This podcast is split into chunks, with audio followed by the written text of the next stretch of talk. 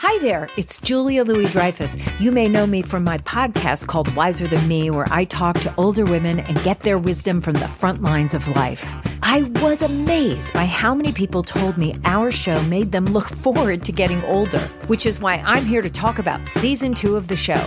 Sally Field, Billie Jean King, Beverly Johnson, Ina Garten, Bonnie Raitt, just to name a few.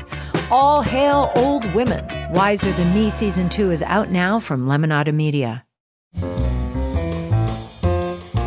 This is Merriam Webster's Word of the Day podcast for Monday, August 25th.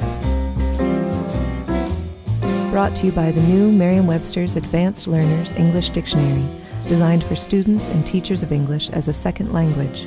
Learn more at learnersdictionary.com.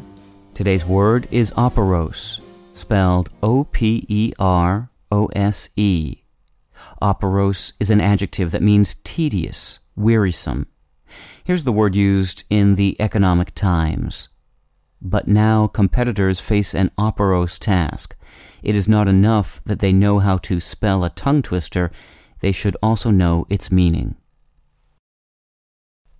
The word operose comes from the Latin word operosus, meaning laborious, industrious, or painstaking. That word combines the noun oper, which means work, with osus, the Latin equivalent of the English OSE and OUS suffixes, meaning full of or abounding in.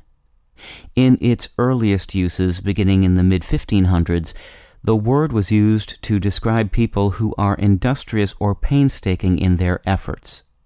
Within a little over a hundred years, however, the word was being applied as it more commonly is today, to describe tasks and undertakings requiring much time and effort.